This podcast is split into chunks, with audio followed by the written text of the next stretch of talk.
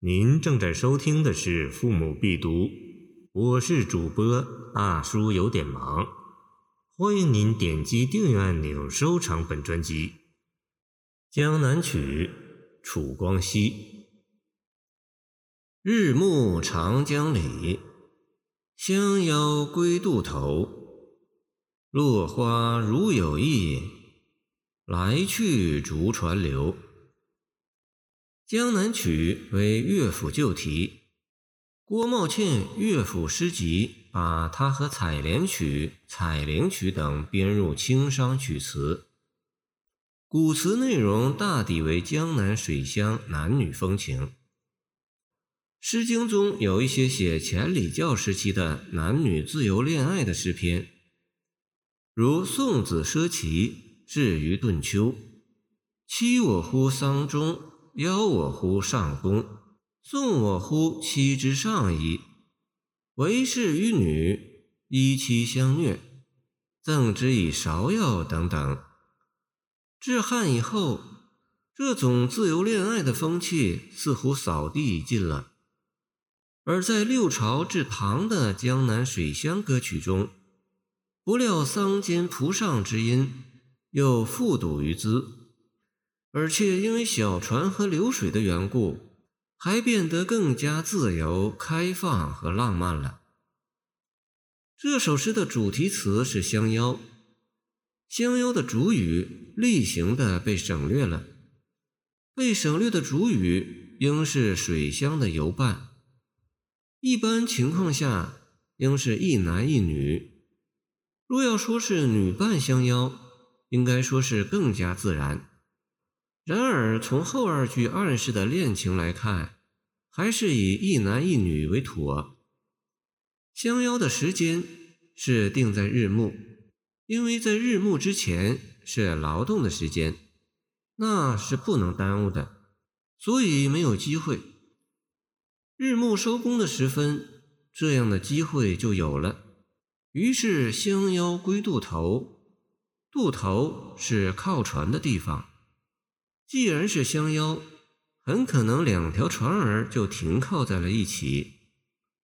这种渔船或采莲船是很窄很小的那种，一船一般只能乘坐一人或者两人，必须留够盛放收货物的空间。停船的时候，两个人互助合作，这一点是毫无问题的。问题是停船之后他们干什么？诗中没有说，这可以说是诗人的狡慧之处，也可以说是绝句体实思之。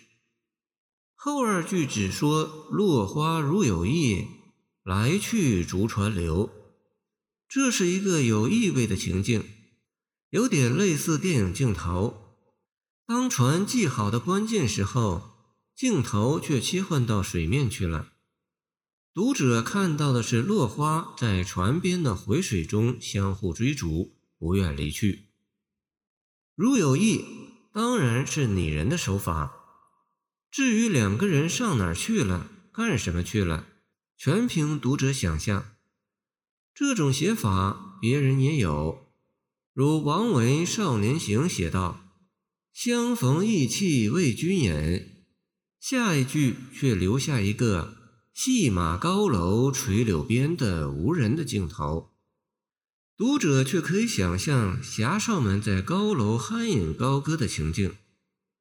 这首诗也是这样的，后二句留下的虽然是一个无人的镜头，读者却感觉得到这两个人并没有立即分手回家，他们可能还在船上。也可能换了地方，另找了一个比较僻静的去处。